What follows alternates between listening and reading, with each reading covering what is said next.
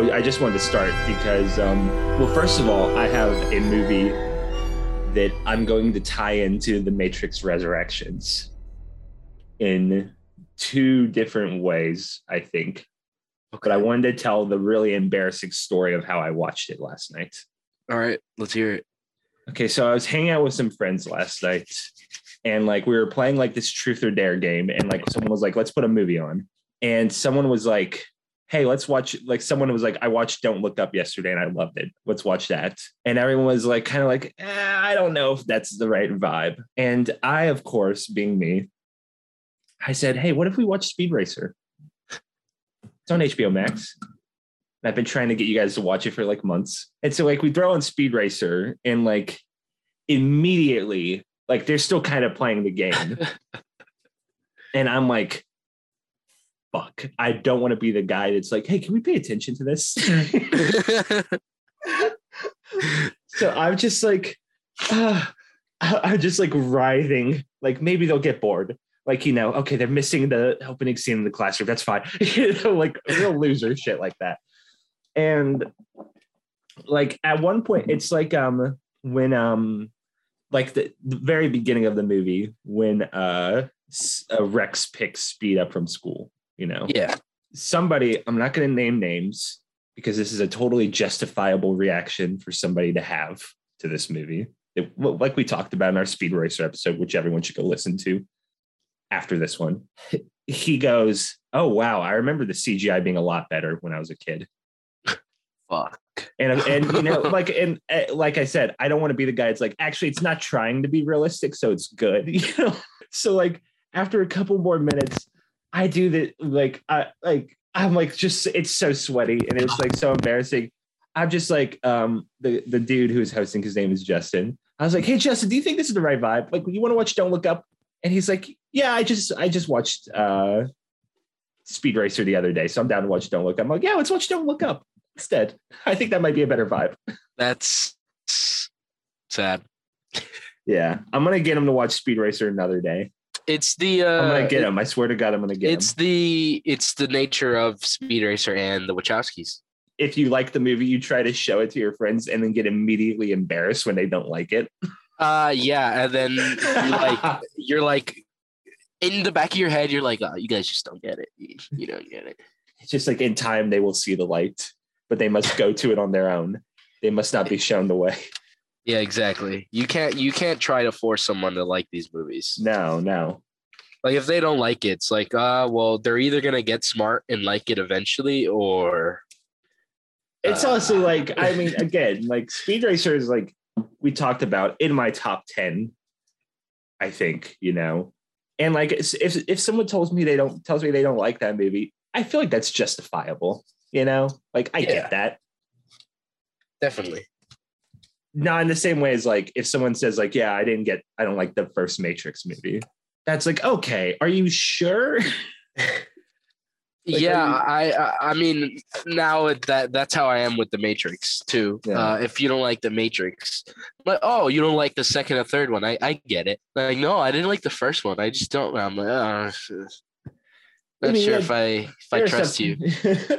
like yeah there's some people that just don't like sci-fi and it's like yeah okay you know i know people that don't like guns or violence that kind of it's like okay yeah which is a shame because like i know people that don't really like gun violence and all that shit they would probably like resurrections then but you have to watch the first three yeah you're right i guess that was such a long intro i'm Kellin Cremeens. I'm Moses Camacho. Welcome back to the final. Yeah, final. I really hope they don't. We're not doing. I hope they don't make another one. We'll talk about it. Yeah. Final installment of our mini series, Enter the Matrix, Stargazing Enters the Matrix, where we've been going through the entire, well, okay, not the entire Matrix series, because we didn't do Animatrix and we didn't play the fucking video game. oh my God. What are you about to suggest? No Way Home has made $1.16 billion. Oh my That's fucking crazy. God. That's crazy. I mean, that's like the least surprising news I've heard in a while. Oh my god, man. I fucking hate everybody. I hate everyone. Don't be like that. Don't be that guy. No, I am that fucking guy. People like Spider Man. Don't be surprised that a Spider Man movie is making money. I am I like Spider-Man. Oh wow, people are going to see a movie with you know Spider Man in it. I mean, the least surprising I am that guy. news- Okay, Kellin. Oh boy, you like that movie more than I did. I think. I'm fucking cynical now. Fuck it. oh boy, I'm evil. that's my thing. Come on. No, Actually, you know what? I definitely like that movie more than you did, and I still hate it. yeah. Well, and I like it's weird because I liked it, but no, it's you know what? I'm actually I'm going to reveal. I, I was going to save this reveal for the end of the episode, but this is maybe good that you're going into your cynical era because I think I'm going to. I, I feel like I'm you know prepping a move into my optimism era. Oh shit. Yeah, I think the, the Matrix Resurrection is, is like the final like maybe not like straw that broke the camel's back, but it's the, just like oh maybe it's cool to like have hope. Well, I mean, I'm not cynical my entire like philosophy, just cynical about certain Oh. things in Hollywood. Oh well, okay, that's like a given. Yeah, I mean, of course, Yeah, so am. I. But Yeah. it's so funny. I I feel like it's like I, I it's such a monkey brain thing of me. They like for like a solid week after like No Way Home was like making all the money. You know, this I guess this past week No Way Home was making all the money. Nightmare Alley bombed. I'm still not going to see it anyway. no, I, I don't care if that. I makes me might catch like a matinee at the Brownsburg Eight. Yeah, I'm just not I'm not a. I'm not a big Del Toro guy. You know, I like the guy. I wish I liked his movies more. You know, um, but uh, I, I guess like, you know, I was like, ah, this superhero shit, like, it's just gonna be around. Like, I'm still fairly confident that like, I do feel very strongly that I'm gonna outlive the superhero popularity. You know, it's like the it's like cowboys in the fucking 40s. We, we we've had this conversation before. Uh, but I'm like, ah, you know, it's just it's a shame that that's like the only movie people are seeing in theaters. You know, Yeah. Spider-Man: No Way Home. So I was feeling pretty cynical about the superhero shit. And then the Batman trailer came out. it looks so It looks fucking so good. fucking good, right? it looks really good. When I say I'm Oh, tired man. of superhero movies, I hope that Bruce Wayne knows he's the exception. Uh I mean, listen, we've talked about it so many times, especially on on on record. Like, no matter how cynical we are about the MCU, about Marvel movies, about blockbusters, most of the time we're still gonna go see them. Like, Yeah. like it, I, I might be more cynical about the MCU now, but fuck, I'm still half invested.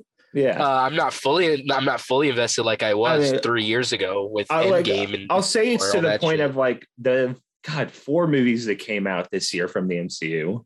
Black Widow, I had no intention to see, but uh, my friend rented it and invited us over to watch. And I figured, well, might as well, you know. uh, Shang-Chi and Eternals, I got early screenings too from the school for free. so you saw for free.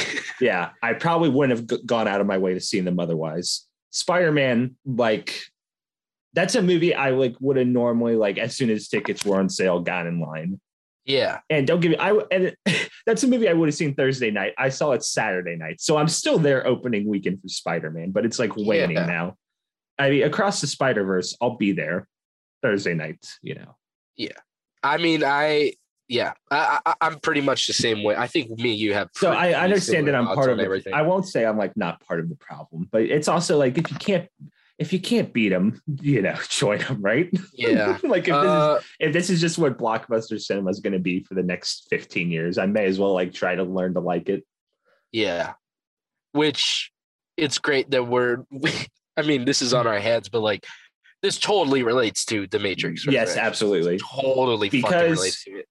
I think, and it's going to be weird to talk about this and relate, make this point in terms of a movie I've I haven't seen fully. I've just seen like bits of it on YouTube, and I just know like, like it's one of those things. Like I know I'm going to hate Ghostbusters Afterlife. I know it's going to make me angry, so I just shouldn't see it. It's I gotta go bad watch that actually. it's bad for my mental health and i'm understanding that it's it's so like it's really the stars align that you know the matrix resurrections like a lot of people point out it's like a weird sort of like uh parallel that you know matrix 4 and Spider-Man No Way Home open within a week of each other.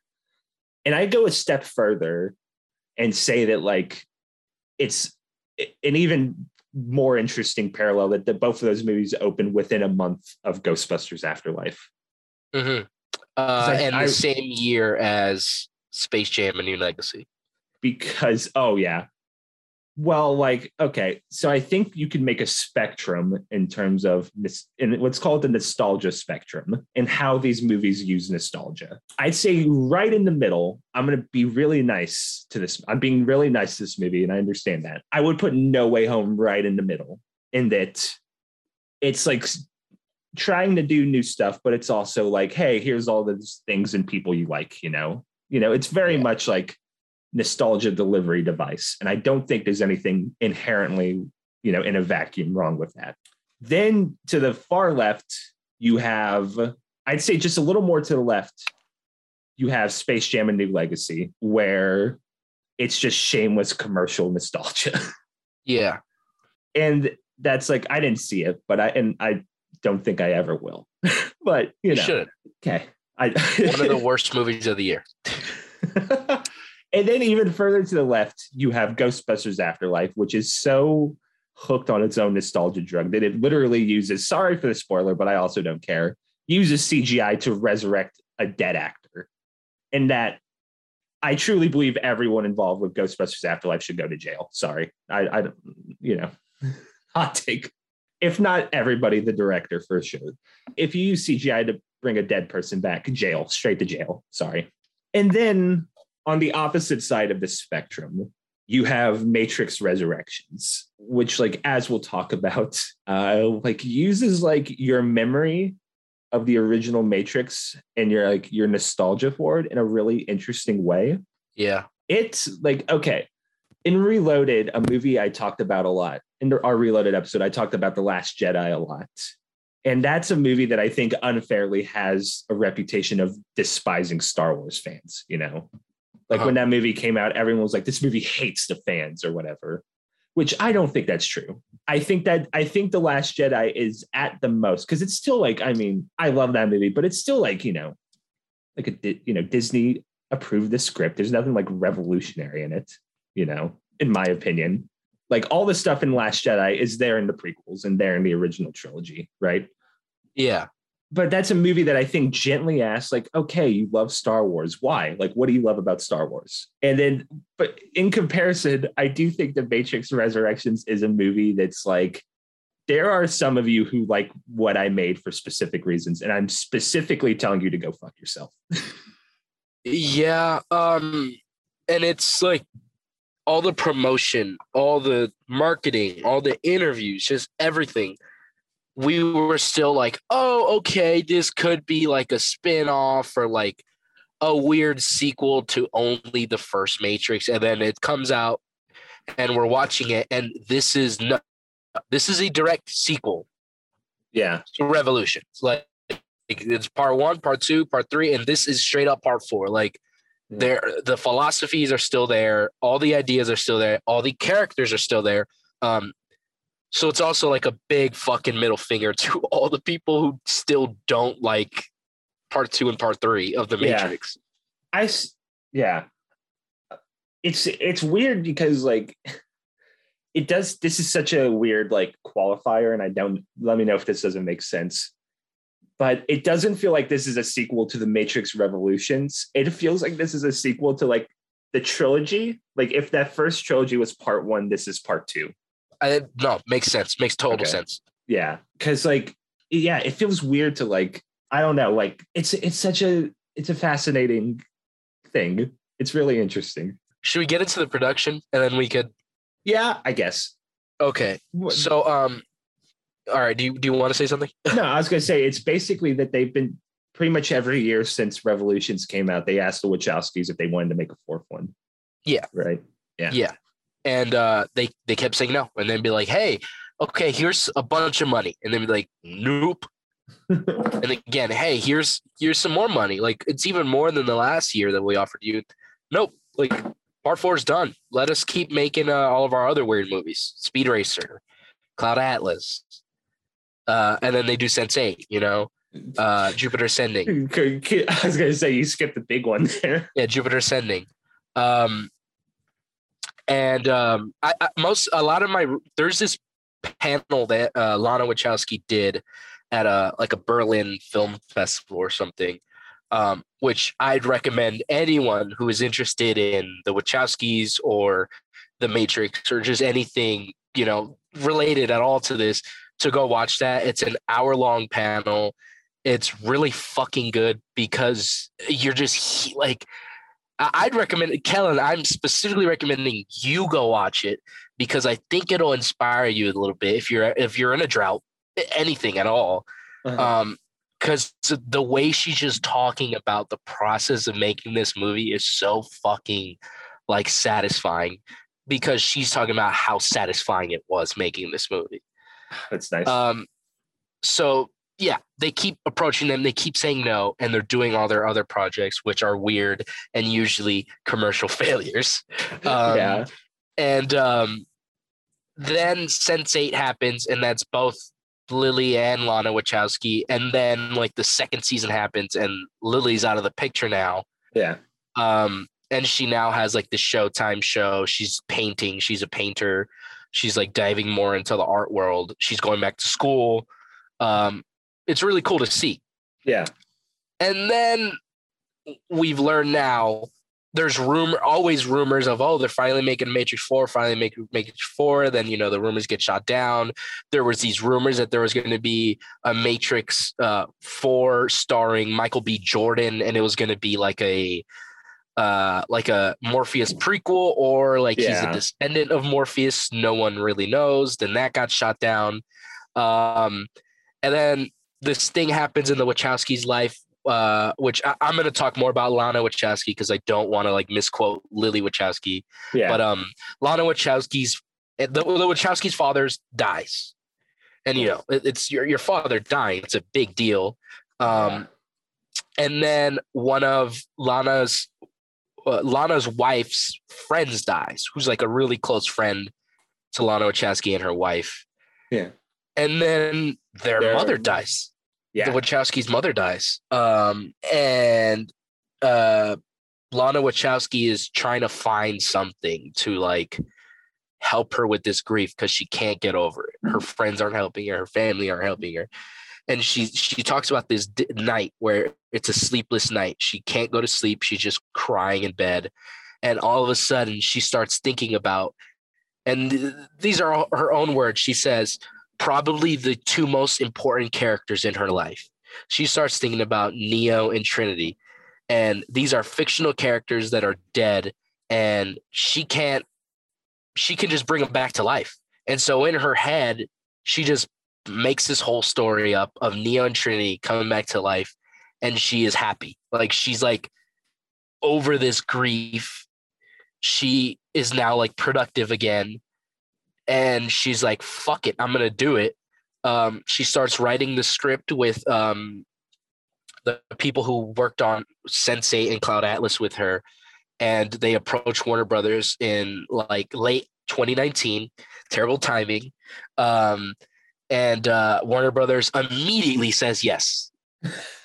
like immediately, they say yes. You can do Matrix Four. Do whatever the fuck you want to do. And yeah, that's kind of all the production you need. Lily yeah. Wachowski didn't want to be involved because uh, in an interview she just said this at her po- at the point that she's at in her life, she doesn't want to go back to the Matrix. It's just not yeah the time of her life anymore. Um, but she gave Lana and everybody else her blessings. Like, go ahead, make Matrix Four.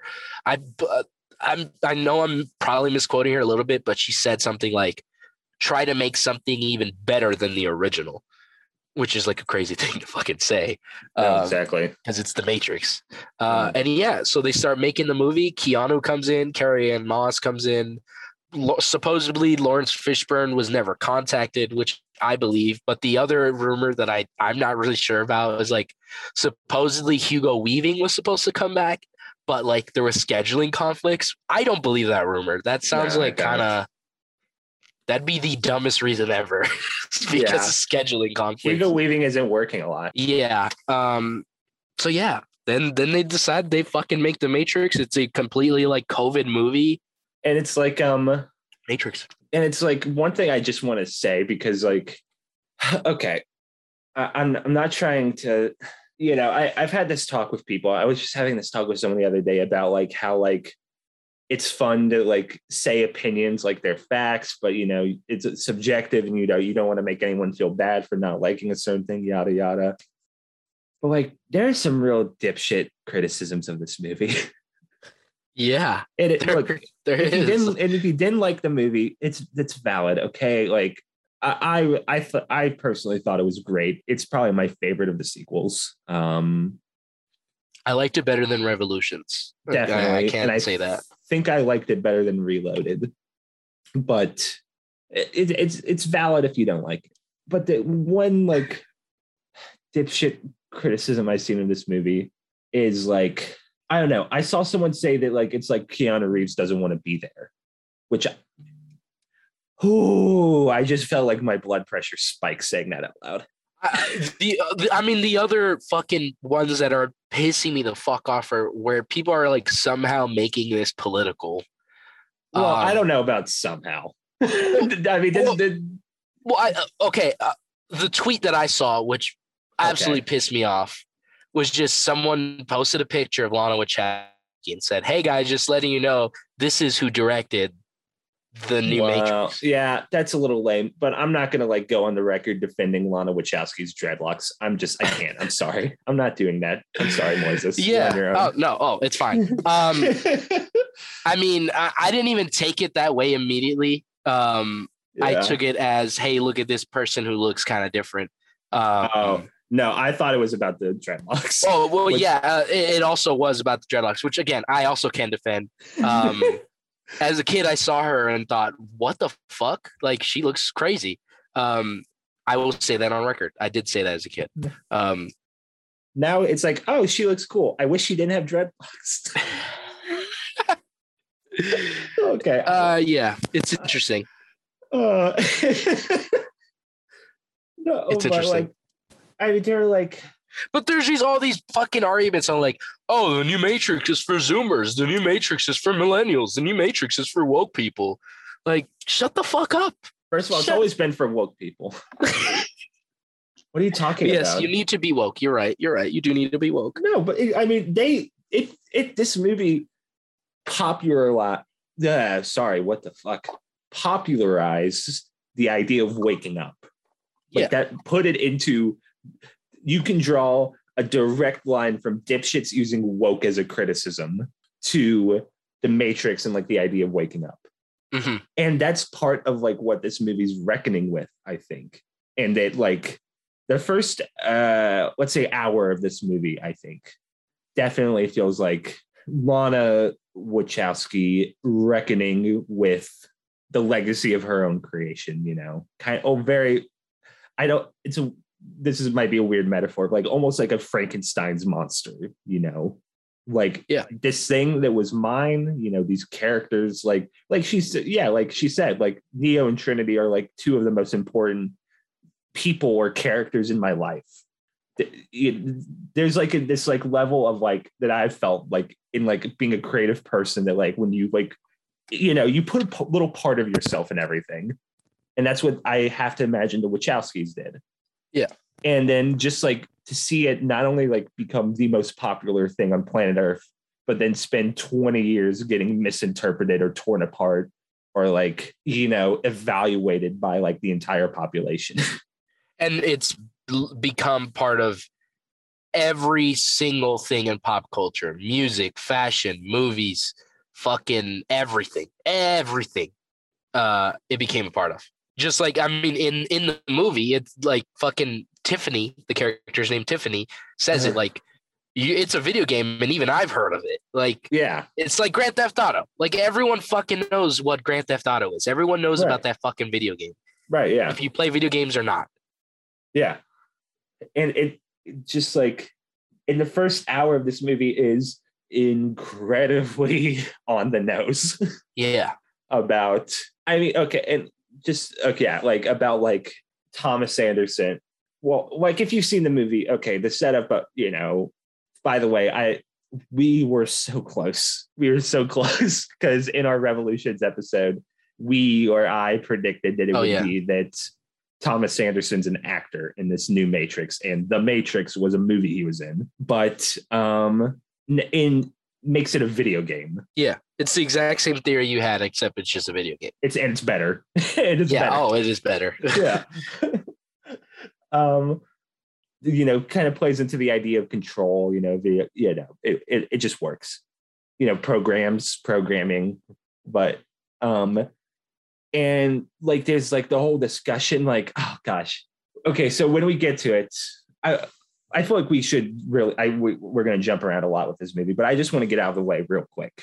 That in an incredibly unexpected move, my two MVPs of the movie are the people replacing the two most iconic performances from the original Matrix. Yeah. Well, all right. Uh, before he talks about his MVPs, I guess Uh-huh. my MVP, um, because we just got fucking introduced to a new fucking charismatic person in movies. I've never seen her before. Jessica Henwick as Bugs. Um, oh yeah, she's also great. has this fucking insane amount of charisma, and I hope she's just in so many more movies. Um, Well, It's which- also yeah. I- I'm going to talk about it. More production, I guess. Mhm. She was being considered for Shang Chi yeah. at the same time she was offered to audition for Bugs, Uh-huh. And she described it as a red pill, blue pill moment for herself. and obviously, she chose Matrix over Shang Yeah. Chi. Well, it's also worth noting. Uh, she's um in Iron Fist, the, Netflix show, and Oh, she's uh, yeah, and like that that show is terrible, but like from what I've seen of it, she's easily one of the better parts of it. And she's also like it was like because when it was going around, like the big controversy around that show is that the guy playing Iron Fist, who's like whole thing is kung fu, just like didn't want to do any martial arts training. and then like once that broke, like it came out that like oh this the girl on the show Jessica Henwick is like a monster at training. Like she just committed threw herself in head first. Like why isn't the show about her? yeah. Damn, I'm gonna watch her now just so I can see her more. She's fucking so awesome. good in this. She's, yeah, she's pretty great. But no, my two um, MVPs, um, uh, Jonathan Groff as Smith and um, Yahya Abdul Mateen the second. Is it the second or two? I think it's second. The second, yeah. Okay.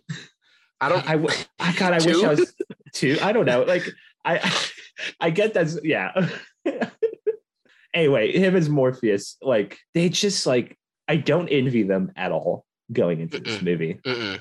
like because you know some of the most like like ev- iconic. iconic performances in of all time as like morpheus and agent smith and the fact that like they can they manage to like capture the essence of those characters but also do something like completely new with it is like really impressive to me Yeah. I honestly, I think there's like a four or five way tie for my MVP. Because like Keanu's great, Carrie on Carrie-Anne Moss is great, Jessica Henwick's great, you know, Yahya, Jonathan Groff are great. Uh, and then like in second place is Neil Patrick Harris. Yes. what? Uh, yeah. All the fu- all the other people who are in there too, like in the Yeah. Matrix with them. Uh, speci- I fucking loved Shepherd. I, I don't know his Oh, name, yeah. the actor, Yeah. but he looks so fucking Apparently- cool in the Matrix. Yeah. Up, yeah. they all look so cool. Apparently a lot of the other like new like Matrix people are like from Sense Eight. Oh, okay. which I haven't, sense. yeah, which is like respect, you know. What's the thing we talk about with Sandler? Like, if I eat, my whole crew eats, or something. Yeah. Lana giving the Sense8 cast a job. I, I mean, I was just thinking about like, because we talked about how like with like revolutions, you know, and Reloaded, they were such like. I, I this is I don't mean this to sound as mean as it's going to sound like Kubrick wannabes, you know, Uh, like making people do like 70 takes. uh, But it seems like along the way, like probably starting with Speed Racer, they've they've become real like, you know, whenever you talk to the actors, the actors are just like, God, I love working with them. You know? Yep. In interviews for this, Keanu Reeves and Carrie-Anne Moss said like they basically did no rehearsals. Like it was just long takes, you know. Yeah. Um, and like a read through. Mhm. Uh, and just like a long take, and Lana would go up to them, not cut, and just be like, "Hey, do this. I think you should do this. Think about this," and then they would fucking go again, another. Yeah. um and also like uh, i guess um she was also way more involved with like the cinematography of it uh this time she talks about how she like is totally obsessed with natural lighting now because of the cinematographer who they used since cloud atlas. Uh they used cloud atlas jupiter ascending sense8 now they have them again for this fucking movie. I love it. I'm not sure how you feel about it. I i love how completely different this movie looks compared to the other Matrix. I'm a little, I think overall, I like the new like palette and look of the movie. Uh, Like I, I think, you know, um, uh, Lana or um, I, I'll give who's the cinematographer? John fuck. Toll, and oh, what I what I remember reading was it like um, John Toll was a cinematographer, but because of COVID, like his assistant kind of did a lot of the. It was like her first big thing. oh wow, Uh, good for her. Danielle Massa Chessie. I completely butchered that. Sorry, Danielle, if you, if you happen to listen to Stargazing. um, but like, I I think you know, it's able to still get the texture. Like, there's a lot of like really great texture, and that's something that I feel like is lost very easily with like digital yeah, especially in the Marvel movies. I think for me, like, and this is like the thing that stops, this is like the thing I, I feel kind of confident saying stops it from being a five banger, five star, you know, knee slapper for me. It's like, I don't know. It's a weird thing to criticize because I feel like it's just so far past like what Lana is trying to do with this movie and what she's at, what point she's at in her career now. But like a lot of the action kind of feels like an afterthought, I think. In the, Yeah. not to say it's bad, because it's still like I'd say competent. Like it's very like it's competently put together, which sounds like a backhanded compliment. But if you've seen any like new action movie, you know that that's like a lot to ask for. apparently, um, like it's still competent. Like it's very cleanly. Like I, you know, you can see like what's going on. You kind of have a sense of space. But like, and this is like almost entirely, I bet, because could I think this could almost entirely be attributed to they didn't get the action choreographer of the original trilogy back. Um, Yuen, I believe his name was, without looking it up. yeah, yeah, yeah, yeah. They didn't get him back. And again, probably because like it's not like really what they're going for. Or sorry, I keep thinking about like the Wachowski sisters, just Lana, you know. yeah. I I think it's not really like she's at a much different point in her career now, and she's not really, you know, interested in that as much Uh-huh. as she was. But you know, it's it's absent. That absence is felt. I feel like I don't. I think the action kind of lacks the same oomph that it used to. Uh-huh. I totally understand that. Um yeah, you're right. I think it does lack the like oomph and I, I think it's definitely part of like how fucking gritty those uh, other ones felt. Mhm, yeah, Like while the choreography was fucking amazing and it was nice and clean and it was obvious that they were trained by professionals and this was done professionally, Mhm. it felt gritty as hell because Yeah. of the cinematography, because of the music. Mhm. Um, and this one's completely different feeling, uh, looks wise, I guess. yeah. It also feels like you know, um, just in terms of like the look, like the color palette, you know, like it, it's changed to reflect how the internet's changed. Uh-huh. Um, Yes. But that being said, I will say I did the, like the entire like last third, like that final action scene. I do really like. I feel like that's like the closest it gets to capturing that like original feeling. Mhm. Uh, Um, Yeah, go on. Yeah, I, I- I, don't, I don't know how to just like talk about.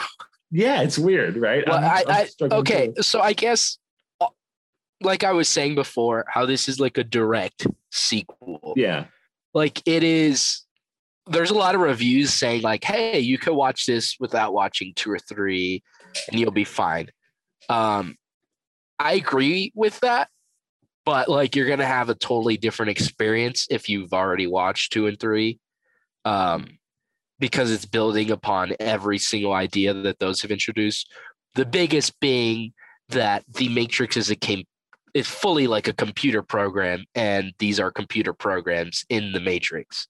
Um, so in this new Matrix, which it it's a new Matrix, where we're now we're we're told that it's confirmed, like this is an updated Matrix. This is like the sixth, seventh ver- seventh version of the Matrix now, um, and it was made by Neil Patrick Harris's character, the Analyst who is this new version of the architect. They fired the architect because he failed.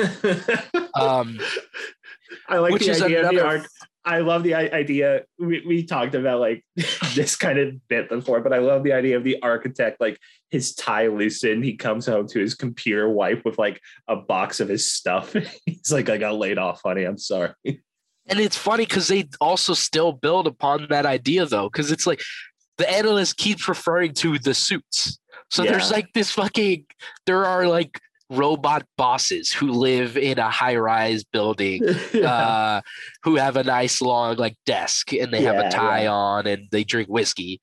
Um, but the analyst makes this new matrix because he isn't he he goes by the numbers now. Yeah this new matrix that they made is 99.9% successful into like tricking humans that this is reality Could I actually say something real quick? I'm so sorry yeah, to interrupt. Yeah, go ahead. But I had this like realization a while ago that I wanted to say before I forgot it again. But I think, and the switch, like one of the most fascinating things that's going on in this movie, and there's a lot going on, is that the change from the designer of the Matrix was an architect it was the architect, but now it's the analyst. And I mm-hmm. think there is a that's to me, I don't want I don't know about clear, but that's a very direct statement about how the internet's changed. In that it used to be binary. It used to be ones and zeros. You know, mm-hmm. if X, then Y. You know, mm-hmm. you know, A to B, sort of like strict, like like an like a building. You know, an architect. But now, and I feel like this is very much a part of like he I, I God, I really wish I had the time to rewatch this movie before this because I feel like the rewatching it would cement this like take for me. The analyst, I think, represents the now the internet's like smart enough to understand you as a person. Yeah. It knows everything about you and it knows how to keep you trapped here. Uh-huh. You know? Like it knows how to design. Like he has that line to like Neo that's like to make you unhappy enough to want more, but to keep what you want just out of reach for you. Mm. And to me, I that's what I feel like the internet's become. you know, I um, there's so many. You're right. There's so much to fucking unpack on here because uh, I'm also forgetting about like the mental illness themes yeah. in this movie. I have one thing I'd like to say about that, if you'll let allow me. yeah, yeah. Because I that is like something that like in the trailers and like in the movie, even while watching it, I was like a little like, oh, I don't, oh, I don't know how I feel about that, you know. But like this is like what I've landed on because I feel like uh, the way some people are reading it, and I feel like this is a very like again valid like I can see where they're coming from with this is that this is a movie that's saying fuck therapy you know your therapist is lying to you. Don't let them drug you. You know get off your antidepressants. Like live life for real. Yeah. And i don't i can see where they're coming from. I don't think that's an entirely fair read.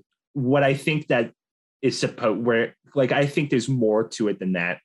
I think it's instead of like her like you know I feel like it's Lana kind of wrestling with the way like therapy speak has become weaponized, you know? you know, do you get where I'm coming from? I get what you mean, yeah. Like I cuz I it's one thing I like the way self-care now is like on the internet. It's like a mainstream thing. Yeah. Like self-care, taking care of yourself, taking care of your like like what's the number one thing you know, th- this is like a conversation for another day. But like the number one thing, the thing I see so much get said is like men just need to go to therapy as if like an expensive hard oh, for some unobtainable you know option is like a catch-all solution to the male mental health crisis in this world you know? Yeah. As of just going to therapy you know like it's this weird like um what's like the inverse of a scapegoat you know? It's like a band-aid, I guess. or just like the way like I don't know. I feel like there's like a thing where like a lot of toxic people go to therapy. I'm not naming names of anybody I know, but a lot of toxic people go to therapy and they don't get better. They just learn like therapy terms to excuse their behavior, you know? Yeah, yeah, yeah, yeah, yeah. Where it's like, oh, I'm sorry that like I was like that to you, but you, ha- but like you see the way my the trauma I suffered from my parents, the way I inherited their trauma, you know, causes me to act, and so you know, like that kind of shit. Yeah. I, I like I feel like that's what she's going for in the way that like it gets like weaponized, you know. I okay. So what I was saying more is like, I guess I was kind of dumbing it down a little bit more to where it's like the analyst and the whole therapy thing is like, yo, these fucking people are trapping you, and they're telling you like, hey, this is why you're crazy. This is why you are crazy. Instead of like trying to help you and tell you like, hey, you're not crazy. Like this shit is fucking real what you're seeing, these dreams you're having, is because we're fucking with you and we're telling you you're crazy. Yeah. Oh no. Yeah. Um, because even the analyst fucking he starts like straight up lying and Neo doesn't see it. Like the analyst starts saying shit like, "You even put my hatred of your cats in your video game." And like earlier on in the movie, they talked about like he didn't start going to therapy till like after the video game came Yeah. out. he's getting he's getting gaslit. Yeah, he's they're gaslighting Neo in the Yeah. Matrix. like um oh, gosh. I mean, and the, the whole thing. I can't Look at us using therapy terms. Yeah, Moises, did you think that um almost two years ago when we started this podcast watching Adam Sandler movies that we'd be talking about the male like mental health crisis Fuck in America? no. No. um, I think to me this like whole like I texted you after the movie, like the morning after we saw it. I texted you and like it just sunk in for me that the whole movie is under the shadow that Neo tried to kill himself. Yeah. Like he was, and he was in the Matrix. It was it's so funny because I saw um do you know who Geoff Keighley is? I know that last name.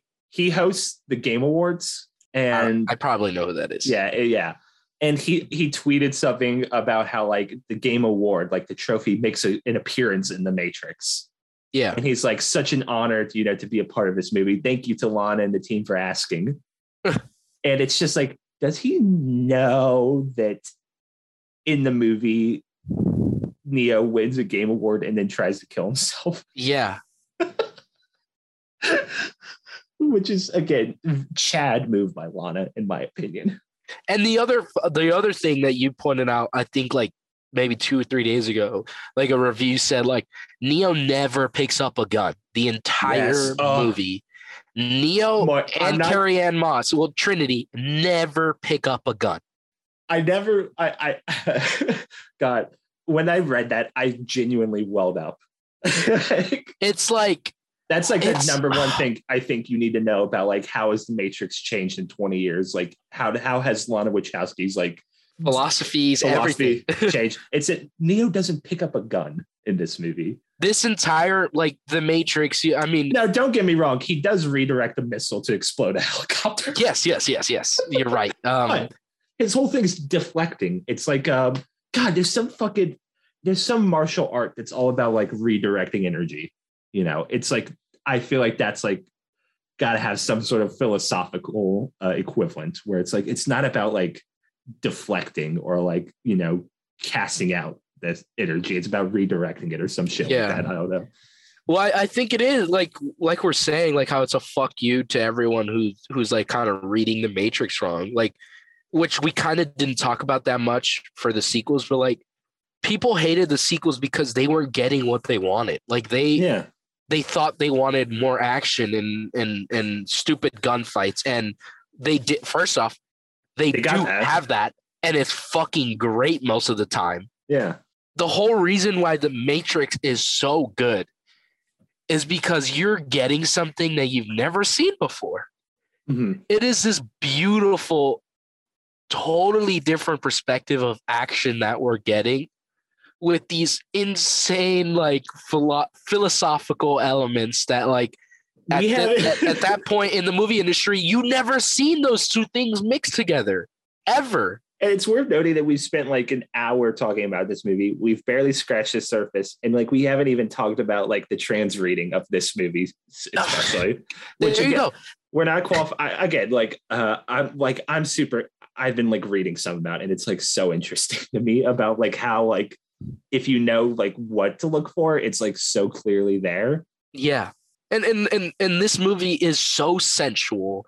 There's so much exposition. There's just like so much dialogue even during the fight scenes. Like Yeah. and and there's like this limited amount of action that you're getting. You're not getting action. You're it's not there. If you like the original Matrix movies because of the action, just don't watch this movie. You're not mm-hmm. going to enjoy it. Like you're, you're not. yeah, Like the, the, they they open up the movie by referencing the first movie. yeah, and it's and like, even the choreography is completely different. Like it's not the same fight so, that she's doing. Okay, so I have a question. I'm sorry. Go ahead. you've seen that. You've seen this movie twice now, three times. Three times. Yes. Three times. Okay. I, I need you. I think I get this. I'm going to try and explain Okay. what what Morpheus is in this movie, Okay. and I and I need you to tell me if I'm wrong or right. Okay. Well, I mean, there is no wrong or right because I'm Well- probably wrong too. Okay. Well, there's probably a right answer for this. Okay, go okay. ahead. So here's what I what I think I've stumbled upon. Neo, or yeah, Neo, aka Thomas Anderson, is a game designer in this new version of the Matrix. uh-huh. and that keeps him content you know plugging away like he's work he has these memories of the original matrix and having this like it be a video game in this world it sort of gaslights him i guess into thinking that it's just a video game it never happened but he can't you know fight that feeling and that's like part of the whole movie anyway another thing that it's doing is that he is unintentionally creating code for this new matrix Yeah. and one of these new Or the, mo- programs the modal. the modal, yeah. Yeah. Like a program within a program, I guess. Mhm, mhm. And one of these programs is a combination of the two most important men in Neo's lives life. Okay, okay. Let me add to your theory because it Okay. sounds like you you you have the right theory that I have too. Uh-huh. And while it also is the two most important men in his life, it is also the two people in the world who know how to find Neo. Morpheus, his whole goal in life was to find Neo, the one. Agent Smith's whole goal in his life, not purposely because he fucking hated it, but his whole goal in life was to find Neo and fuck him up. yeah. Neo has like, you know, essentially created this Morpheus, you know, recreated like the one of the most important people in his life and is like unintentionally like subconsciously hidden it within this video game within like an Agent Smith. Uh-huh. It's And- a combination of Smith and Morpheus. Yeah. And so the beginning of the movie is them awakening the Morpheus program. Okay. Okay, I think I here, it. here I think I'm I'm gonna. I'm gonna get in even deeper for you. Okay. So you know how in the opening it's the oh it's the Matrix, the first Matrix, Yeah. but yeah. it's wrong. You know that's not how it went. Right. It's because Neo is writing this code and he doesn't know it, but it's actually being written into the Matrix. It's not just a it's not being written into his computer. Like he he's so powerful that he is accidentally like writing this model modal is what they call it and it's making a modal in the real matrix which is meant to test out like new programs for the matrix Mhm. right but what he's doing is he's trying to write the first matrix but it's all wrong because he never wrote it. It's not a code that exists. That's why it's all wrong. He's not like he's misremembering everything that happened. He thinks like oh she gets to the part and fuck wait what what happens after that? Like that's what he's doing. Yeah. and so he's writing this program and this the agents are fucking up trinity yeah. uh, which they shouldn't be. Uh-huh. uh, and so Bugs comes into this fucking thing because she thinks it's a program uh, that the the robots are making, um, but it looks suspicious, you know. And she finds Morpheus, and Morpheus is already going through his own life crisis. He's like, "Holy shit! You're telling me this is all fake? I know that I'm fake, but now I this is a fake program. Like this isn't Uh-huh. even the real program. Yeah. She's like, yeah, you're a program within a program. And Neo is so powerful that he doesn't even know what he's doing, Yeah. but it's fate. It is fate. And that is like, you know, on a meta level, kind of like the impact. I think that like the Matrix or like just the Wachowski's work has had on people. Mm. And they're like, you know, like, uh, you know, like I, I talk about how like Speed Race is one of my favorite movies. Like it makes me cry. Lana doesn't know that. Yeah. I'm probably not going to meet her. She doesn't know that. I say, wow, hey, Speed Racer makes me cry. And she goes, you fucking loser. What? Dude, if you told her Speed Racer is like one of the most important movies in my life, it makes me cry every time I see it. Like she would fucking. I know. I'm kidding. I'm kidding. Uh, I, I I don't know how to. Well, I'm actually gonna meet her more. I didn't want to tell you this, Moises, but I have. Um, You have Lana on the other line. No, they're making a Matrix Five, and I got a call back to play the young rebooted Cypher. You know, uh, so I'll be meeting her. Which uh, there's also headlines going around that Warner Brothers is tapping Lana Wachowski on the shoulder to make a Matrix Five. Yeah, and Crazy. and, and considering this movie kind of bombed. I'm guessing because these headlines, most of them are credible. Yeah, I'm guessing it did insane numbers on HBO Max.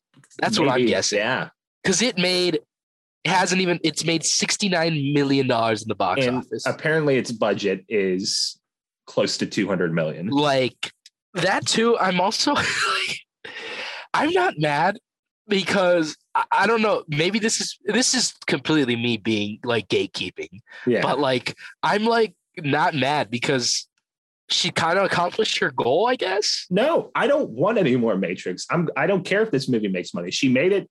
It exists. The end. You know Exactly. I, I'm I'm not mad. I'm happy because she accomplished her goal. She made a Matrix sequel. She didn't make a Matrix spinoff. She didn't make what the studio wanted. She made a Matrix sequel. It is completely a Matrix sequel, and people hate it, and people aren't seeing it because they're seeing that everyone else hates it. And I'm kind of happy about that. I'm kind of really happy that nobody likes this movie.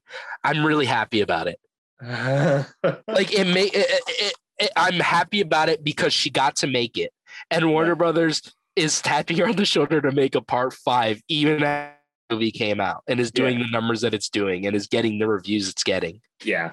Um. I mean, yeah. Like it just like you know, there's like the again that line with Bugs where she's talking to Neo, where it's like they ma- they took you you know she's talk like talking to Neo about like how the Matrix turned his life into a video game. yeah And like the says, most like, minute thing is like she took something that was yours. They, they took something that was yours, like your story that that was like you know personal to you, and they made it trivial. Yeah. which like I is so like meta.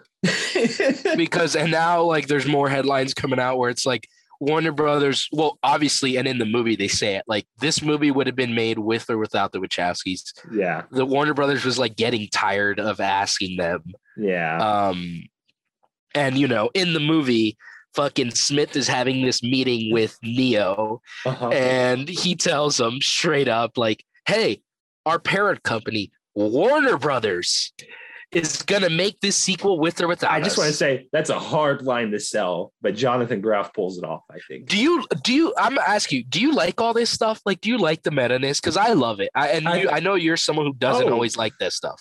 uh it's just so like i don't know i feel like a bit of a hypocrite because um uh, one thing oh yeah i guess i can talk about it now because there's a lot more i want to talk about this movie i don't know one thing that frustrates me deeply is that i've seen people say i hate the matrix for being too on the nose and too meta but oh man you gotta watch don't look up that's a movie for our times Okay. like I it it frustrates me to no end that people like can say that within the same breath. And I get that it's like the inverse of that. I'm still being a little hypocritical, but like I don't know, like because like I watched Don't Wait Look Up last night, and like Moises liked that movie a lot more than I did. Okay. I, I, okay. Let's talk about it for a little bit. okay, I okay, I went into it not at all expecting comedy. like I told you, I've never seen like any of Adam McKay's work besides his comedies. Yeah. But like watch, watching the trailers and shit, I was like, oh, this isn't gonna be like a funny thing. And then watching it within the first 10 minutes, I'm like, this is a comedy. And I shut everything off in my brain and thought, this is funny. I'm gonna laugh. Mhm. And that's what happened. I laughed throughout the entire movie. Like I don't know. I don't I don't know. I didn't like look I didn't look deep in it. I didn't there wasn't a single time where I was like, oh, that's society.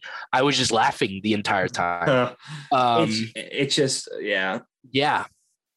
I just I don't know. I, I think the difference is that like the Matrix Resurrections is meta, but isn't so smug about it. Yeah. I think like while I feel like Don't Look Up is just might as well be banging like a pot and pan next to your head. Do you go going? Do you get it? I'm smart. Yeah. I'm smart because I'm on Twitter a lot. Maybe I'm a Adam McKay schmuck. I don't know. Maybe, maybe, Maybe. Uh, I gotta watch like Big I Short he to see if I am. he used to make uh Will Ferrell comedies, and now he makes Oscar contenders. And I wish very badly he would go back to making Will Ferrell comedies. Yeah, uh, that's that too. It's funny to me that like this is Oscar contender. I don't see it that way. I loved it, but I like I was like, what? This is Yeah. like really? Do you want to know who I want to win Oscar for these fucking that fucking movie? Who? Meryl Streep and Jonah Hill, the funniest parts of the fucking movies. Yeah, I Like- laughed. It's I laughed maybe four times during uh, all two and a half hours of Don't Look Up, and all of them were Jonah Hill Jonah Hill is the Kills. MVP of Yeah. that movie easily. easily. easily. Him or Nicholas Britell. That score is really great. Yeah, it is I a really pretty like good score. score. I I just like I, I don't know my whole I guess my the whole thing and like and I rewatched because my mom and sister were actually watching it earlier today, so I rewatched the first like ten minutes with them. Um, is it? I don't know. I just I don't understand why it's a movie with like this premise. It's like this big sprawling, like almost like Altman, Robert Altman size cast. Uh-huh. about the end of the world. They find out in the opening scene of the movie that there's a asteroid heading towards Earth and it's going to hit in 6 months and it's going to wipe out the entire population. They discover that and then the movie's pacing becomes glacial. Hmm. Like it just becomes so fucking slow. 15 like we're in minute like the first like 20 minutes of the movie and they haven't left the oval office you know which like again i'll admit could be the point but like i don't know like I, I just feel like there's it's lacking like a sort of like i don't know i feel like it should be like frantic you know like i also just didn't think it was that funny but uh, if the point i was going to make and this is why i think i'm going into my optimism era and minor spoilers not minor major spoilers for don't look up i guess is it I, I don't know like that movie i think that movie what i dislike the most about it is that it felt like it's just preaching to the choir. Like who is going to watch all of don't look up and go oh my god my mind's been changed we have to do something about global warming you know or oh my, my god i've been going about this covid thing all wrong I, I need to start wearing a mask and get my vaccine.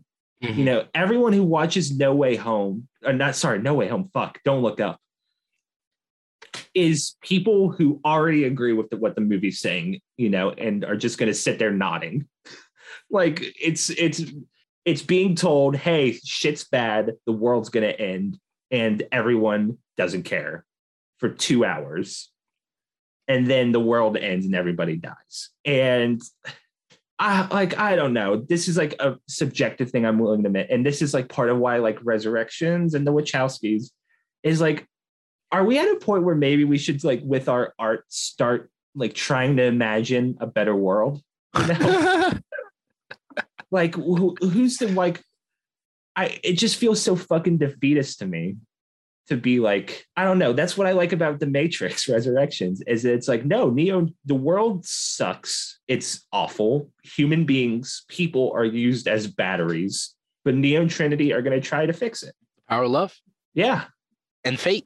I'm in my I'm in my uh, wide-eyed optimist era. Um, that's crazy because I'm pretty sure I remember you giving Eyes Wide Shut five stars. So Well, it, it- here's the thing though. I don't mind. I'm, I'm all for a pessimistic ending.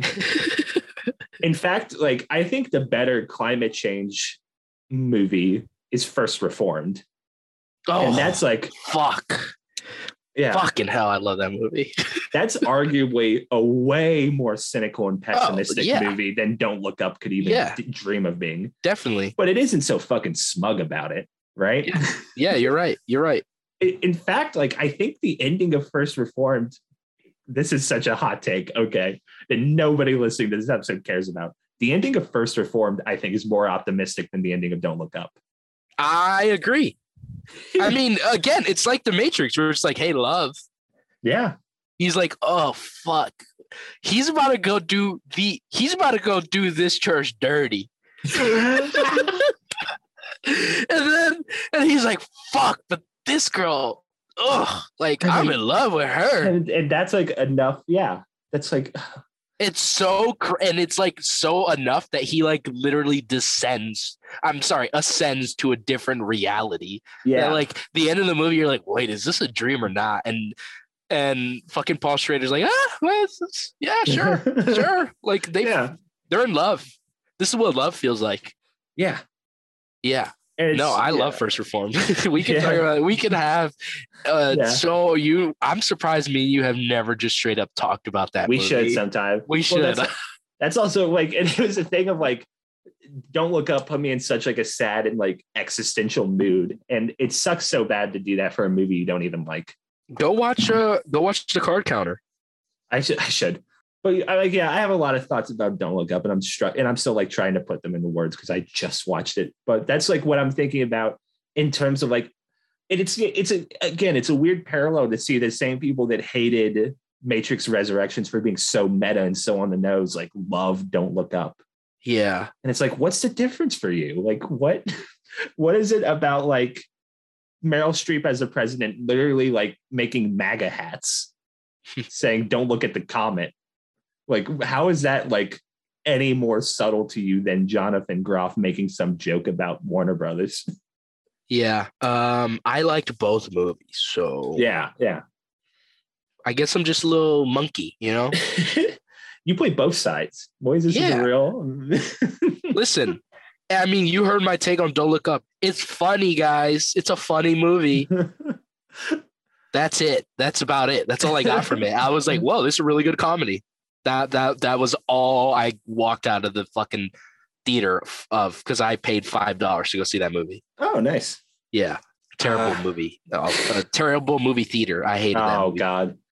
so yeah, it, it completely plays into all the things from the sequel. Everything is a program, but it's also like playing into the whole thing of like fate. Like, Mm-hmm. so the analyst is put it is making the perfect matrix, but because of the numbers, Neo and Trinity have to be alive. Yeah. Because while the last Matrix was a failure because the people were freed, it was also the best Matrix that they've ever had. So the analyst is trying to think, okay, what made it perfect? And he's not saying it, but it's fate that is what made it perfect. Neo and Trinity have to be in the Matrix. That's what makes it perfect. But that also brings in, oh fuck, since Neo and Trinity were in the Matrix, we also have to put the fucking Merovingian in the Matrix. We have to put Agent Smith in the Matrix. Um, but Smith is now this like new program who instead of he is literally in control of Thomas Anderson. Yeah. He is Thomas Anderson's boss. Like so now like Smith is like I guess um satisfied Uh-huh. satisfied uh with his programming. it's so like I just want to say the thing like I've kind of I think in talking to you like my understanding of Smith that like I found that I do just love deeply. Again, I mean, in Reloaded, I think I put forward the idea of Agent Smith as um a jealous ex-boyfriend. Mhm. And ooh, baby, that It paid, paid off. off. It paid off. like a slot machine in this one. yeah, I'm something of a film analyst myself. Uh, but yeah, it- it's funny. it's like Agent Smith to me is like the idea of like if these movies are at their core about love, Neo and Trinity are soulmates. Agent Smith is like, what if somebody's your soulmate, but you're not that? What if you're somebody's soulmate, but they're not your soulmate? You know? Yep. Yeah. Yeah. And that's who Agent Smith is, because Agent Smith is like, we're destined to be together, Neo. You know, Yeah. Mr. Anderson. Because, it, but it's also like playing into the whole thing that you're talking about, where he's like a defeated, uh, just like tired employee yeah. who wants to go home with his wife. Because like he's at peace now because he's in control of Neo. He's awoken because he sees a gun on the floor. and he sees, yeah. And he sees Neo and he's like, "Oh, gun on the floor, Neo! I must grab the gun and try to kill him." Yeah. It, it, it's just like I, I just love the idea that it's like, God, you know, we have to have Neo here. Like Smith just has to come with Neo. like it's it, I love the idea that the Matrix, like the analyst just can't crack that. Like for some reason, this dude's coding is like intertwined with Neo. Yeah, he, I mean, he's the only one who ever defeated Neo. Yeah. And like that they like settle into this I like Smith just settles into being like a frenemy. Yeah, like it's it this idea it's just such a weird like psychological dynamic of like I hate you and I want to kill you, but I can't exist without you. Hmm. And I hate that. But yeah, I kind of need you in some way. and and and and it turns into him helping Neo. yeah. One thing this Uh, movie oh yeah, sorry. Uh, uh, he kills the analyst at the end of the movie, and now since the analyst isn't there, Neo can fuck off. Yeah. Like that. That's that's what happens in the movie. Yeah. um there's also um one one thing I want to talk about real quick um that some people I, I I've seen a lot of mixed opinions on even from people who like the movie is the flashes of the other movies it does in the editing hmm which I like mostly. I think there are some where it's like okay this is a bit too much. I liked Like- all of it. the ones who like really got me, the two of like Smith really got me. Like when it like he walks into Smith's office and he does the like billions of people living out their lives, you know, thing. And it like cuts for a second to like Hugo Weaving as Smith. Yeah. Or like when he picks up the gun and he yells Mr. Anderson and it cuts to Smith for just a second. Like I like that. yeah. What didn't you like? Like I'm guessing the Trinity stuff, right? um maybe the Trinity stuff. Like I feel like they show her getting impaled like one too many times, you know. Show it twice. Yeah, one too many times. I haven't seen it since it first came out, so it's a little foggy, but I, I like him more than most people. I think. I think it's cool. You It- definitely do. Yeah, I, it's like um one movie I want to compare it to real quick, and I don't have much to say beyond like I've seen people compare to this movie, and I think it's a great comparison. Have you ever heard of New Nightmare, Moises? yeah, Wes Craven. Yes. Do you know what that's about? It's about, isn't it about like the stars of the movie, like Yeah, getting a- fucked up by Freddy in real Yeah. life? It's um Heather Langenkamp who plays like the final girl in the original uh Nightmare on Elm Street. She plays herself, like Wes Craven plays him, himself. And it's like Freddy Krueger coming to life. And it very much deals with like the same ideas of like, you know, um, I've heard it's great. it's r- really fucking it's actually really good like and that was like the first like because you know i mean wes craven is like a genius first of all Yeah. like it, it's him kind of doing the scream thing before scream almost you know okay. of like being meta but like Is he the first to do it? Because I feel like I there's no old like meta movies. no there's i, I don't know he's got to be like um he um Last Action Hero is the only other The- one. oh yeah, that's another one. That's a, another movie where it's like, like there's a, a scene in that movie I think about all the time, because like Craven's not like a main character; he's like a supporting character, and like the the girl Heather, she goes to visit him because like Freddy's like killed her husband, you know, killed her friend, and so like, she goes to him for help. And he's like helpless. He's like, I've just like, you know, been compelled. Like, I, I'm just writing the script. I don't, I'm not thinking it. I'm just like writing it. And he, Oh, so he's like, writing the movie. as that we're happening. watching? Yes. Oh my like he, she looks at the screen and it's like the, and it's word for word the conversation they just had. That's funny. and like that is like i think similar of like kind of like reckoning with this thing you've created. Because like you know like part of that movie is kind of like freddy krueger got like way out of control. Like you know wes craven didn't make the other movies. Like he kind of lost control of it.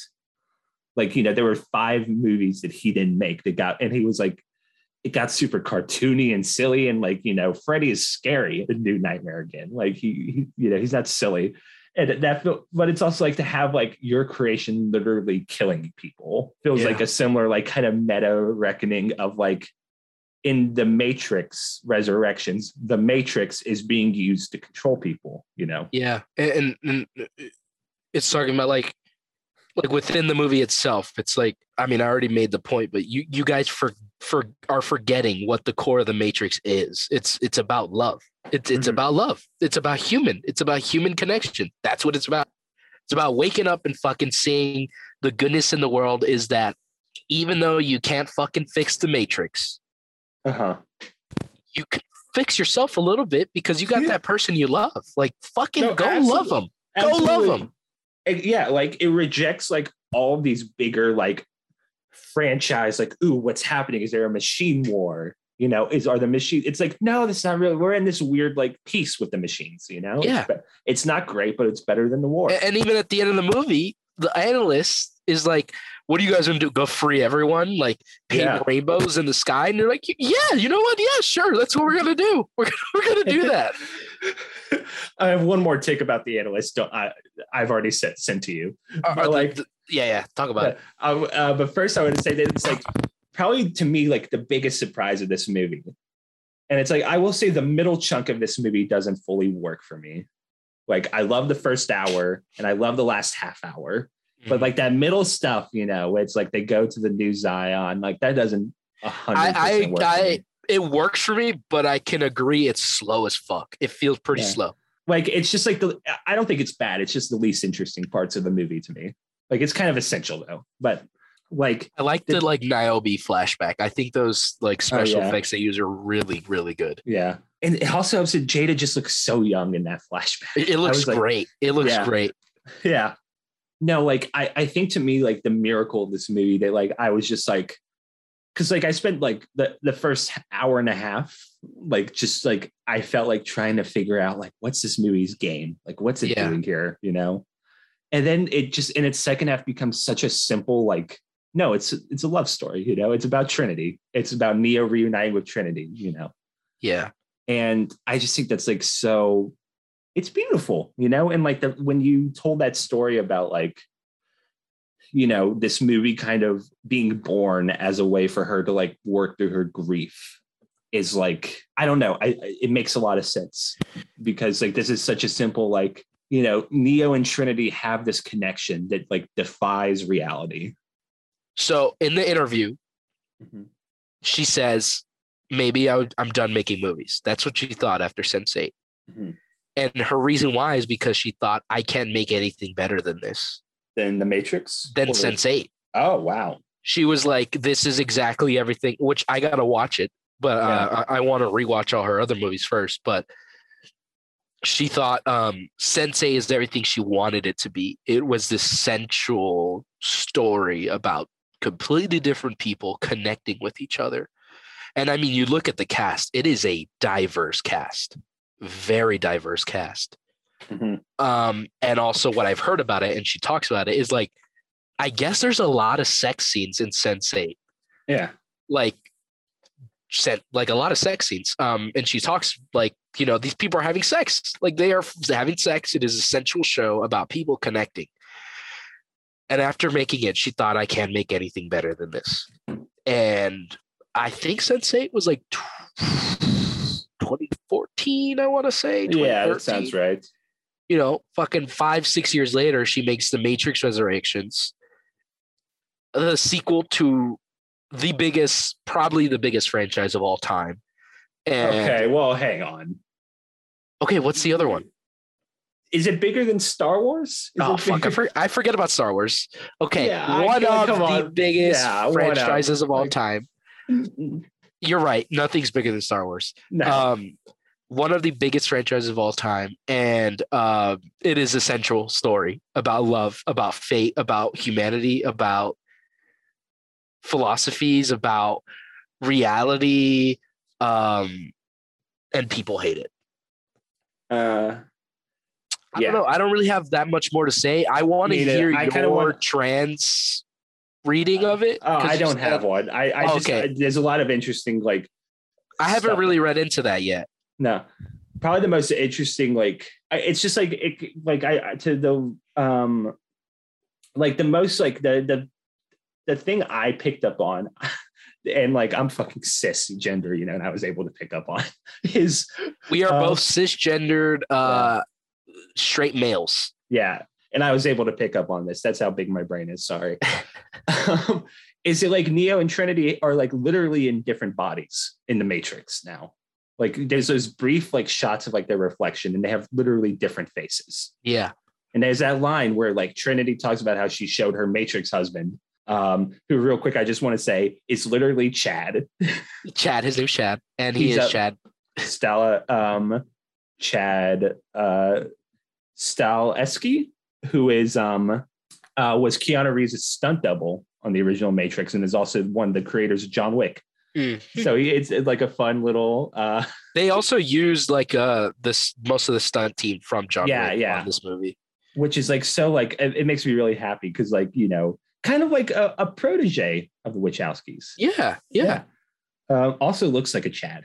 He looks like a Chad. Yeah. anyway, she has that line where she's like, she played the original video game, and she's like, I kind of like saw myself in Trinity. Like I saw, I and I asked my husband, like, hey, doesn't she kind of look like me? And he laughed at me. Holy shit. I didn't pick up on that. Yeah, I just like, eh, and like, there's like again, there's so much like I won't try. Like I, I I just encourage you if you're even a little interested in to try and like read up on it, you know. But like I just like think, and it makes it all the more frustrating that like again, alt right weirdos have claimed the red pill shit for themselves, and like I feel like with this movie, Lana is like again explicitly telling them to go fuck themselves. Oh yeah, and they're not liking this movie. No, either, so- absolutely not. Fuck them. I like it. Just uh, uh, I, Um, I really, yeah. I honestly really like that whole thing you said. I kind of like want to end on that, but I just have three real quick things I want to say. Like, uh, you know, the- um, one, um, Morpheus has incredible fits.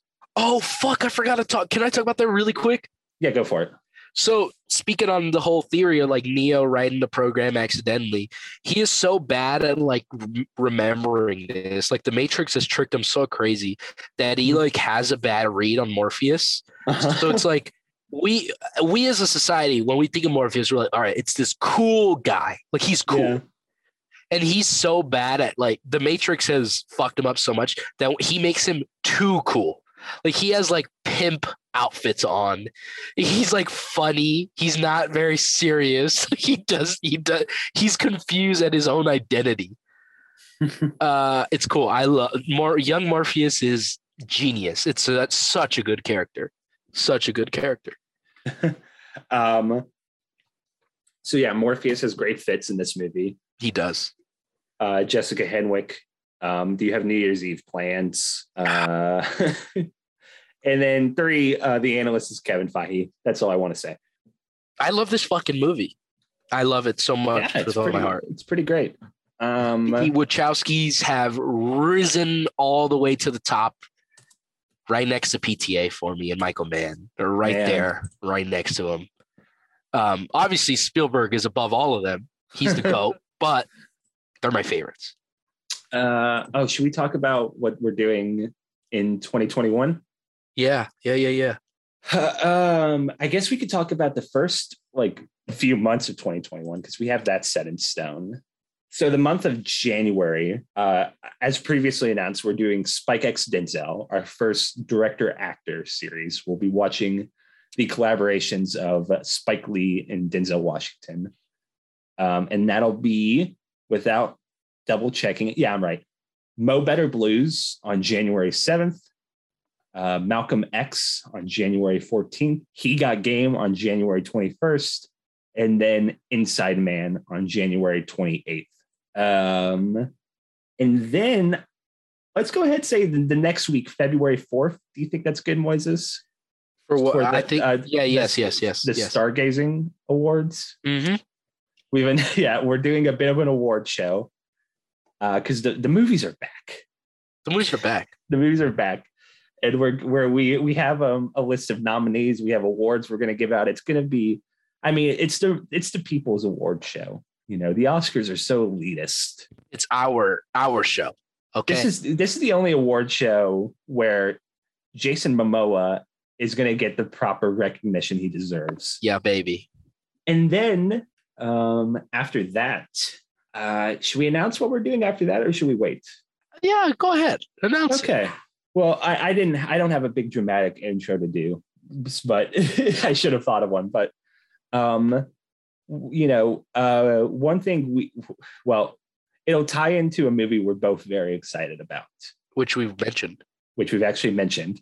We, you know, this is a podcast about movie stars. It hasn't been that for a while, but you know, we're No, what are you talking about? We talked about Keanu Reeves for the That's past true. month. That's true. Yeah. We're interested in like looking at how things change over time with film, like how personas or actors or even characters change with the times. You know, we talked about how Dom Toretto went from a low level street thug to a demigod of motor vehicles. You know, we talked about how the Will Smith character, the Adam Smith, the sorry, Adam Smith, the Ad- we talked about how the Adam Sandler character, uh, you know, went from like a kind of juvenile like maniac to like a kind of like middle aged dad almost. Yeah. You know? Yeah. Yeah. And like we're interested in because it's like all the craze now, maybe looking at how a certain comic book character has changed over the past god 40 years almost 40 over almost 40 years oh more than that actually because the first one's in the 60s so like for the past like uh like over like half a over like half a century i guess almost half a century how this character has changed with the times so so starting um february 11th stargazing is going to become not the podcast we deserve but the podcast we need right now. That's right. Cue the music kellin in editing. You're gonna have to download this song we're talking about the batman movies starting all the way back with the adam uh, the adam west batman movie from the 60s all the way to the brand new hot spanking new the Very Batman. sexy and horny, it seems like. Oh, God, yeah. Trailers. the Batman starring Robert Pattinson, uh, to look at how, I mean, just look at those two put together. It goes from Adam West Batman to Robert Pattinson Batman.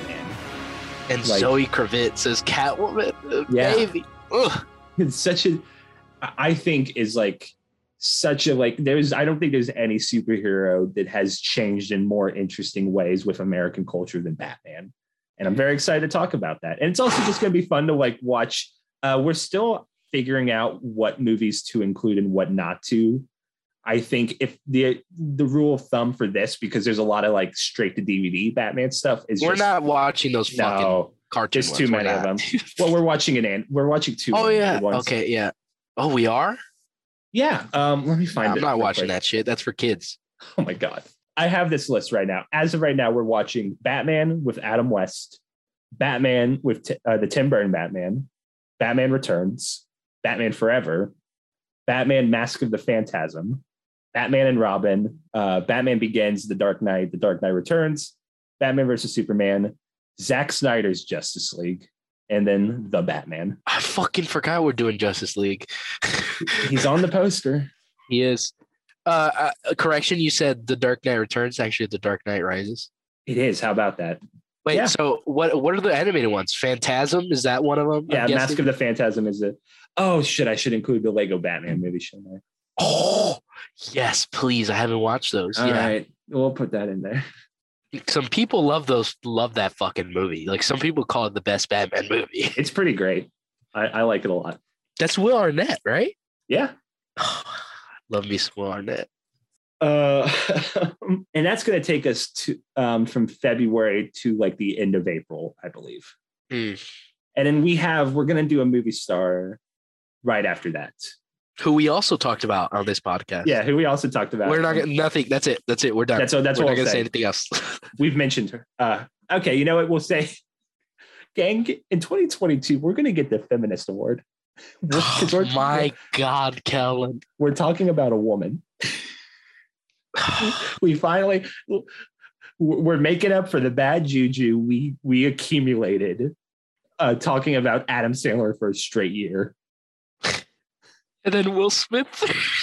another year and then fast and furious another, like four months we're we're we're getting we're cleaning our karma and we'll be talking about a woman at least one woman in 2022 yeah. oh man And we're not we're not gonna get horny because Kellin thinks she's hideous. So just letting you guys know. Oh, that is, I mean, middle school Kellin is furious at you. no, Kellin hates her. She thinks he thinks she's like ugly and nasty and disgusting. This was the most beautiful woman in the world to sixth grade Kellin. Okay. And uh, that I think- should, Yeah, that should, to like, start- America, I think actually. if anybody is the same age as me, I feel like you should be able to put two and two It's together. pretty real quick. easy. Yeah, pretty easy. America's sweetheart. That's all. Oh yeah, America's sweetheart. Uh, but yeah, we'll announce that. Let's say, we'll announce that at the Stargazing Awards. Yeah, yeah, sure. Yeah. Because Uh, she's definitely nominated, right? okay. no comment. No comment. Uh, we were supposed to do her this year, but then we got caught up in Fast and Furious and then The Matrix. Uh, so we're finally getting around to it. But I'm really excited for that series. I think that's a very interesting career. That Yeah, Very. Yeah. We We've don't talk about. honestly mentioned her a couple times. like, yeah. Throughout the series. I mean, back when we first started doing Sandler, she was like one of the ones I feel like I presented, but I think we both said like she'd be really interesting because yeah. like yeah. she was so huge and then it felt like we pop culture just sort of turned on her Yeah. like on a dime it's really kind of gross but i think is going to be very interesting to talk about. Uh, and i mean eh, people should be able to figure it out by now but we still won't say. We, we've given you all the clues. That's all. Uh, we'll wrap up as we always do with the recommendations. This could be anything movie book tv show video game podcast song album park painting poem. Anything that we've enjoyed and want to recommend to you. Um uh i don't know if i have one. Okay, I'm recommending for both me and Kellin this week. Uh-huh. Um, so Kellin's pick for the week is um something we both already recommended before, but he's recommending it again because the movies are back, baby. Licorice Pizza, go fucking see it. I don't give a fuck who Oh. you are. I don't care. Go see Licorice Pizza. Oh, sorry. I'm gonna Rich. I'm not recommending Licorice Pizza. I am if it's still out. Recommending West Side Story because I haven't. I was- recommended You fuck you, Kellin. I was gonna recommend that. that. That's that was what I was gonna recommend too. oh fuck. No, yeah. Go see Licorice Pizza. Go see West Side Story. Please, I'm begging you. Please go see those movies. I yeah. West Side Story is like. I mean, it's incredible. It might be. I need to rewatch Licorice Pizza, but it might. West Side Story might be my favorite of the year. It's a. It's just. Oh God. It- They both a- did it. They fucking did it. They, both fucking did it. Yeah, they both did it. Um, i- i- if you need to describe these movies to see, if you need to describe Licorice Pizza to convince someone to see it, tell them it is a teen comedy. And if they don't like that, tell them it's a romance. And if they don't like that, tell them it's a coming of age story, and they will be hooked by one of those. I, I'd say the nicest thing I could say about licorice pizza is that it feels like somebody is telling you all of their best stories and they've like told it enough times that they know exactly how to tell it to where it's like Yeah. the funniest, best story you've ever heard. and if what you lic- want to feels like. see what lic- I am definitely, I'm sure it's my favorite performance of the year from Alana Haim. Go watch it. Like it, Hmm. it's astounding what she's doing yeah, it's a really great performance. I, sa- I still think Jeffrey Wright in French Dispatch is my favorite performance of the year. Sorry, dudes rock. Sorry. Dudes do rock. And West Side Story is just like you are totally enthralled. if you want to Um, watch the it one made me the cry. best, yeah, one of the best living filmmakers, just like do make the, the best. movie. No, he's the best. He's the go. yeah, make the movie it feels like he was born to make. That's West Mm. Side Story. Ooh, ooh. Uh, Couldn't have put it any better. Uh, yeah, and also just support them. West Side Story. I, there's like signs that like word of mouth, it's box office, it's going to turn it around. I'm hoping, but I'm hoping. go see it. Go see it, please. If it's still, it, it- it's like being pushed out by bigger movies like The Sing or even The Matrix a little, or mostly Spider Man. It's Spider. It's stop being modest. It's Spider Man. Yeah, but also Sing. Listen, Sing Two is gonna slap. I know that for sure. But I'm mad at it for pushing out West Side Story. um, intro and outro music is. Should I use the cover of Wake Up that they use at the end of this movie? You should just use like the Matrix theme. I think. Yeah, I'll see if that's available. Yeah. Intro intro and outro is something from the Matrix. I don't know. Yeah. Uh, follow us at stargazing underscore podcast on Instagram. Anything else, Moises? Oh, yeah, I think you are forgetting about the fact of the week, Kellin. Oh, okay. Yeah, real quick. Um, this is coming out uh, December 31st. Happy New Year. Um, let's let's try not to fuck this Oh, one yeah, up so you're right. bad. You know, let's. Uh, uh, I don't think 2021 was as like disastrous as 2020, but it did. It just felt weird. Let's okay. Let's how about this? 2022. Let's all make a promise to just try to be fucking normal. Okay. Yeah, Just, please. let's just let's just make this a regular ass year. I want to be boring. I want to be fucking boring. This is 2022 is going to be a Ray regular ass year. I want to be bored. I want to go. Like, to I- school, I and want, it like- to be boring. Please like be the boring. I'm- biggest catastrophe. I want like a fucking like a oil spill to happen. You know, something normal. You know, that's pretty normal. That's pretty fucking normal. God, do we live in a dystopia. Like that's it. The biggest thing I want to happen is like, oh, remember 2022 and the oil spill happened? Be like, what? That Yeah. happened? yeah, uh, and uh, so happy New Year. Next year we'll be starting 2022 off super strong with Mo Better Blues. Yeah. Um, anything else, or is that just a fact of the week? Yeah, it's just fact of the week. You always forget it, so Yeah. Um, make sure you say something. yeah, this week's Matrix fact of the week is that um let's see, your therapist is no, no. What the fuck are you about to say? Your therapist is gaslighting you? I was gonna say this week's Matrix fact of the week is that your therapist is lying to you and you should stop taking your meds. Oh my. That's God. that's bad. I'm sorry. All right, No, uh, I'm no, Moise Camacho. No, no, that can't be it. That can't be it. I'm, I'm not gonna say my name. Uh, this week's Matrix fact of the week is that fuck. Um, this week's Matrix fact of the week is that uh, Keanu Reeves is six foot one, and also therapy is a um, solution. It's not a catch-all solution, but that doesn't mean you shouldn't consider it. And if you're on antidepressants, you should take them. I was just kidding. I'm sorry. I'm Kellin Cremeens. I'm Moise Camacho, and fire your therapist. No, Get a new one. wait, no, no. Get a new one. If your therapist is Neil Patrick Harris, do not fucking trust that.